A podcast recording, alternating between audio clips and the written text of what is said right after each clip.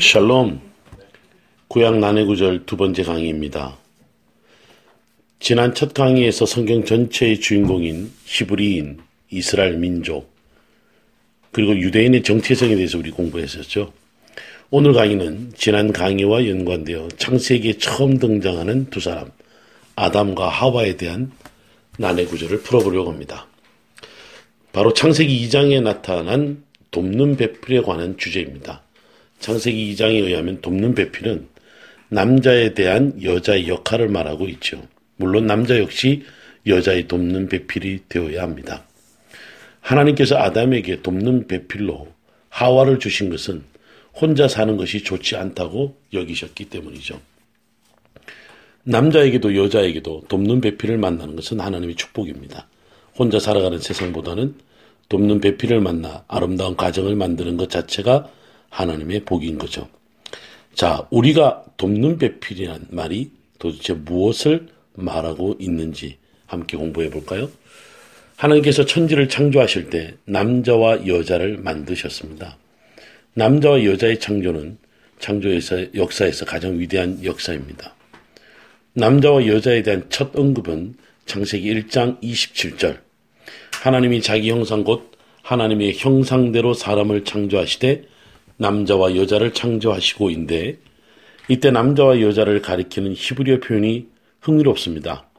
남자는 자카르, 여자는 네케바입니다. 그런데 자카르와 네케바는 사람의 남성과 여성만을 가리키는 것이 아니라 사물에 대한 성구별로 사용되는 말이기도 하죠. 그런데 창세기 2장에 나타난 남자와 여자의 히브리어 표현이 창세기 1장과는 전혀 다르게 나타납니다. 남자는 아담이라 하고 여자는 이샤라고 불렀습니다. 창세기 2장 23절 아담이 이르되 이는 내 뼈 중에 뼈요 살 중에 살이라 이것을 남자에게서 취하였은즉 여자라 부르리라 하니라 이때 여자가 이샤입니다. 이샤는 아담의 갈비뼈로 만들어졌습니다. 하나님께서 이샤를 만드신 이유가 있는데 바로 아담에게 좋은 배필을 주시기 위해서였죠. 창세기 2장 18절에서 사람이 혼자 사는 것이 좋지 아니하니 내가 그를 위하여 돕는 배필을 지으리라 하시니라. 그리고 2장에서 남자의 다른 이름 하나를 더 발견할 수 있습니다. 여자를 가리키는 이샤와 같은 어근을 가지고 있는데 바로 이쉬입니다. 다시 말하면 아담을 남자라고 달리 표현하는 히브리어가 이쉬인 셈이죠. 창세기 2장의 남자와 여자를 정리하면 아담을 남자라고 부르면서 이쉬라고 표현하고 아담이 갈비뼈로 만든 여자는 이샤라는 것입니다. 창세기 1장에서 남자와 여자를 나타낸 자카르와 네케바는 전혀 다른 히브리 어근을 가지고 있지만 창세기 2장에서 남자와 여자를 나타내는 이쉬와 이샤는 동일한 히브리어 어근을 사용하고 있습니다. 창세기 1장과 2장의 차이점을 알 수 있는 성경 본문이 하나 더 있습니다. 창세기 2장 24절 이러므로 남자가 부모를 떠나 그의 아내와 합하여 둘이 한 몸을 이룰지로다. 다시 말하면 2장의 남자와 여자는 한 몸이라는 사실을 보여주고 있습니다. 둘이 한 몸을 이루는 관계가 곧 돕는 배풀인 거죠. 돕는 배필이 한 몸이란 사실을 다시 깨닫습니다. 그리고 한 몸이라는 사실을 확인해주는 히브리어 단어 이슈와 이샤에서 큰 배움을 얻습니다. 그런데 돕는 배필은 부부 관계를 이루는 남자와 여자의 관계뿐만 아니라 하나님과 그의 백성, 선지자와 이스라엘 백성, 예수 그리스도와 교회 등 성경에서 만나는 모든 관계의 본질을 규정하는 마치 하나의 명제와 같은 것이죠. 또한 일상에서 관계를 맺고 살아가는 사람들과 맺어야 하는 성경적 관계성을 가리키고 있습니다. 그렇다면 돕는 배필을 정확하게 이해할 수만 있다면 오늘날 부부 관계가 어떤 관계인지를 알 수 있고 또한 하나님과 인간의 인격적 관계가 무엇인지를 배울 수 있습니다. 돕는 배필의 히브리어 원어로 원어는 에제르 케네그도라고 합니다. 그런데 에제르 죄송합니다. 에제르 케 네그도는 그것의 애매모호한 번역 때문에 많은 논란을 가져온 난해 구절이기도 합니다. 영어 번역들 역시 비슷하지만 일치하지 못하고 있죠. 그 이유는 히브리어 표현이 여러 가지 의미들을 드러내고 있기 때문입니다. 먼저 간단히 정리하면 에제르는 도움 또는 돕는 자의 뜻을 가진 명사이고 켄네그도는 반대하여 동등하게 누구의 면전에서 등 다양한 의미를 가진 전치사 구입니다. 하지만 켄네그도는 세 개의 히브리어 낱말들을 합쳐 놓은 것인데요. 케는 뭐뭐처럼 네그도의 원형인 네게드는 반대하다의 의미를 가지고 있습니다. 그리고 네그도의 마지막 모음이 오인데 그것은 인칭 대명사 3인칭 남성을 가리키는 말입니다. 그래서 케 네그도를 직역하면 그의 반대자처럼 혹은 그와 반대하여가 됩니다. 그렇다면 돕는 배필의 히브리어 에제르케 네그도는 그를 반대하면서도 돕는 자라는 의미로 해석될 수 있지요. 현대에도 젊은이들이 결혼할 때 가장 많이 듣는 축복이 서로 돕는 배필이 되라는 것인데 부부는 앞으로 반대하면서도 돕는 자가 되라는 히브리적 의미를 갖는 셈이죠. 에제르케 네그도 속에 감추어진 반대의 의미를 그리 부정적으로 볼 일은 아닙니다. 남자와 여자는 반대하며 돕는 상대역이 되어야 한다는 뜻입니다. 부부는 참 많이 싸우고 살아갑니다. 정말 이 사람을 그토록 사랑하며 결혼했던 사람이 맞나? 죽는 신용까지 하며 결혼해달라고 했던 그 남자가 맞나? 그런데 그렇게 싸우는 것이 성경적이라고 한다면 어떤 심정일까요? 부부는 싸우면서 살아야만 건강해질 수 있습니다. 믿기 어려운 일이지만 성경적인 의미죠. 사실 가장 가까운 친구는 항상 칭찬만 하지 않습니다.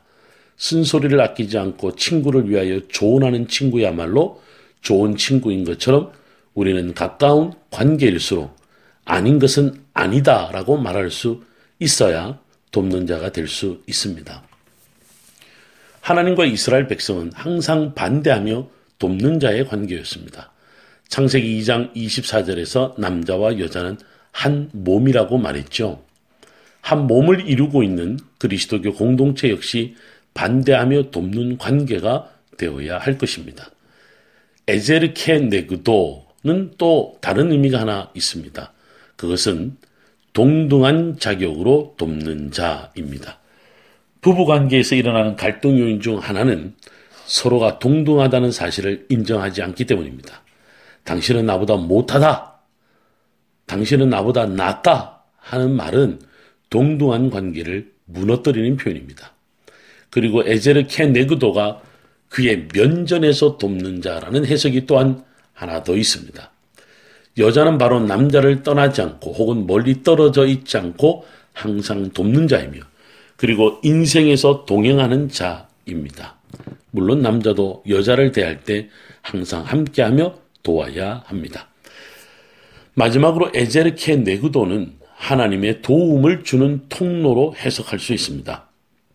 통로의 의미는 두 사람이 마주보고 서 있는 상태에서 서로에게 힘이 되어주는 상황을 가리키고 있지요. 여기서 우리는 켄 네그도가 수식하고 있는 에제르, 즉 도움, 돕는 자의 의미를 보다 명확히 깨달, 깨닫게 해줍니다. 도움이라는 히브리어 에제르는 사람이 주는 도움이 아니라 하나님의 도움을 가리킵니다. 아브라함의 몸종 가운데 엘리 에셀, 히브리어는 엘리 에제르란 사람이 있었죠. 창세기 15장 2절에 나옵니다. 그런데 흥미롭게도 오늘날 유대인들이 즐겨 사용한 이름 역시 엘리 에제르가 참 많습니다. 혹 성지순례로 이스라엘 다녀오신 분이 있다면 마사다를 방문하셨을 것입니다.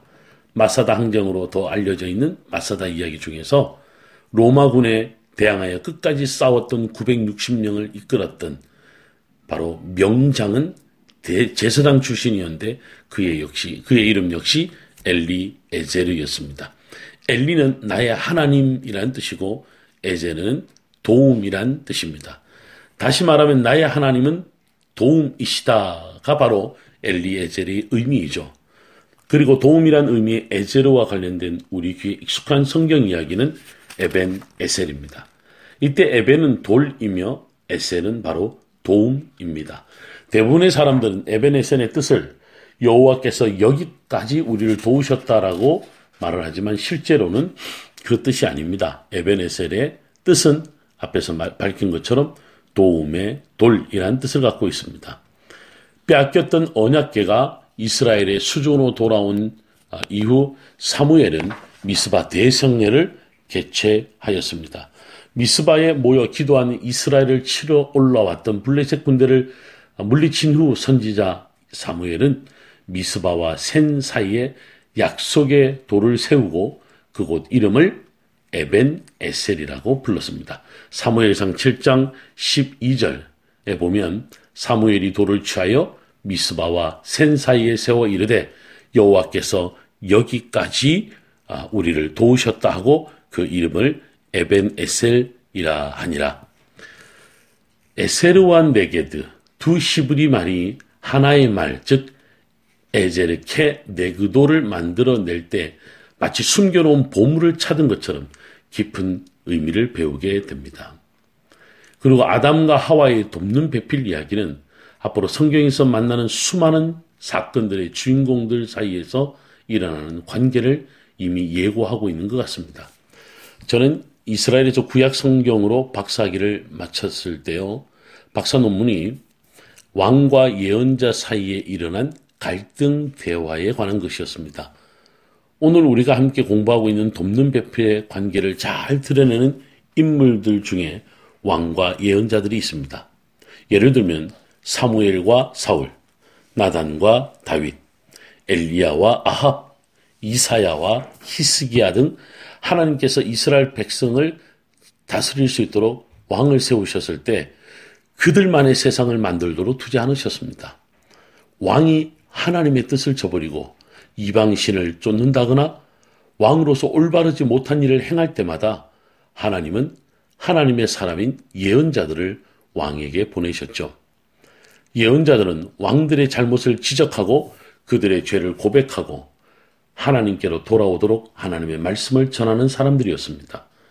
왕과 예언자들의 관계가 곧 돕는 배필과도 같았던 거죠. 예언자들은 왕들이 국내와 해외 국외 정책에서 잘못된 선택을 했을 때 하나님의 뜻을 저버릴 때마다 왕들과 맞서서 반대하면서 돕는 자들이었습니다. 그리고 항상 왕의 면전에서 왕과 동등한 자격으로 돕는 자들이었습니다. 그리고 하나님의 말씀을 왕들에게 전하는 통로자로 예언자들을 세우셨죠. 사무엘과 사울의 경우 돕는 배필의 대표적인 예가 됩니다. 사무엘은 이스라엘 백성들이 원했고 하나님께서 허락하셨던 사울의 머리에 기름을 붓고 왕으로 옹립했습니다. 예언자였던 사무엘은 왕을 세워달라는 이스라엘 백성들보다 하나님의 명령에 순종하고자 했죠. 사무엘상 9장부터 11장을 자세히 읽어보시면 사무엘의, 사무엘의 순종을 잘 읽을 수가 있습니다. 사무엘은 사우, 사무엘은 사울을 만나고 먹고 대화하고 기름을 붓고 축복합니다. 그리고 왕으로 세웁니다. 하지만 처음부터 불편한 만남이었던 사무엘과 사울은 열왕기상 13장에서 서로 대립적 관계로 돌변하고 왕은 예언자의 면전에서 하나님의 명령에 불순한, 불순종한 것에 대한 변명을 늘어놓고 거짓 회개와 맹세까지 하는 처지에 이르게 됩니다. 사무엘과 사울의 첫 만남에서 그들은 하나님께 기도하는 사람들로 만났습니다. 사울도 예언자의 대열에 낄 정도였으니까요. 사무엘상 10장 10절, 10절에 보면 그들이 산에 이를 때에 선지자의 무리가 그를 영접하고 하나님의 영이 사울에게 크게 임함으로 그가 그들 중에서 예언을 하니 하지만 사무엘상 13장에서 보면 예언자인 사무엘이 왕인 사울을 책망하는 사태까지 이르렀습니다. 두 사람의 관계는 결국 대적자의 관계가 되어버렸습니다. 예언자는 하나님께서 세우신 왕을 포기할 수 없어 그에게 찾아가 회개를 요구했습니다. 이때 예언자는 돕는 배필 즉 반대하며 도움을 주는 상대 역을 맡게 된 것이었죠. 그런데 우리는 여기서 꼭 한 가지 알아야 할 히브리어가 있습니다. 사무엘과 사울의 히브리어 이름이 똑같다는 사실입니다. 히브리식으로 사무엘의 이름을 이름을 말하면 슈무엘, 사울은 샤울인데 히브리어에 의해서 어떤 말을 이루고 있는 자음이 동일하고 모음이 다를 때 그것들은 동일한 어근에서 파생된 말로 이해하는 것이 원칙입니다. 다시 말하면 슈무엘과 샤울은 하나님께 간구하다는 동일한 히브리어 어근을 가진 이름들입니다. 예언자와 왕 모두 하나님께 간구하는 동역자이며 돕는 배필이었지만 왕의 간구는 인간의 욕심과 권력을 탐하는 요구에 그치고 말았습니다. 우리는 돕는 배필로 이해할 수 있는 예언자와 왕 한 쌍이 한 쌍을 더 만날 수 있습니다. 바로 엘리야와 아합이죠. 어째서 그들은 돕는 배필이 될 수 있는가에 의문을 가질 수 있지만 왕과 예언자 사이에서 볼 수 있는 충분한 돕는 배필들 관계였습니다. 아합과 엘리야가 서로 영적 전쟁을 벌이고 있었을 때 갈멜산에서 두 사람이 얼굴을 마주 대하며 만난 적이 있었죠. 이때 서로 한 문장씩 나눈 대화 대화록이 하나 있습니다. 아합의 면전까지 찾아온 엘리야에게 아합은 먼저 말로 공격을 시작합니다. 열왕기상 18장 17절에 보면 엘리야를 볼 때에 아합이 그에게 이르되 이스라엘을 괴롭게 하는 자여 너냐라고 하자 엘리야가 이렇게 화답합니다. 내가 이스라엘을 괴롭게 한 것이 아니라 당신과 당신의 아버지의 집이 괴롭게 하였으니 이는 여호와의 명령을 버렸고 당신이 바알들을 따랐음이라 하며 되레 공격했습니다. 이때 두 사람의 대화에 똑같이 사용된 말이 있죠. 바로 이스라엘을 괴롭게 한다입니다. 괴롭히다라는 히브리어는 아코르, 즉 아골이라고 합니다. 아골 골짜기를 생각나게 합니다. 왕이 예언자더러 이스라엘을 괴롭게 한다고 하니 예언자는 왕에게 왕이 한 말을 그대로 인용하면서 맞받아 공격하는 상황이 바로 오늘 본문입니다. 왕의 면전에서 예언자는 여호와 하나님이 유일하신 하나님이시다라는 사실을 선포했습니다. 우리는 왕과 예언자 두 사람 사이에서 돕는 배필이 어떤 관계인지를 오늘 살펴보았습니다. 우리는 다시 생각해 봅니다. 우리가 이루고 있는 신앙 공동체는 어떤 사람들로 이루어져 있을까요? 건강한 신앙 공동체는 건강한 교회를 이룹니다. 건강한 신앙 공동체를 이루려면 공동체의 지체들이 서로 돕는 배필의 관계가 되어야 할 것입니다. 오늘 우리가 함께 공부한 주제는 돕는 배필이 무엇을 의미하는 것에 대한 것이었습니다. 하나님께서 하늘과 땅을 창조하시고 생명을 가진 땅의 생물을 창조하신 후 마지막 창조 작품인 남자와 여자를 만드셨을 때 서로가 돕는 배필로 삼도록 하셨습니다. 돕는 배필은 곧 하나님과 그의 백성의 인격적인 관계를 말하기도 합니다. 그리고 하나님의 백성의 백성들의 관계를 표현합니다. 더 나아가 오늘 우리가 살아가는 이 땅에서 믿지 않는 자들, 곧 하나님께로 돌아올 잃어버린 하나님의 백성들과 어떤 관계로 살아가야 할지를 알려주는 것이죠. 감사합니다. 수고하셨습니다.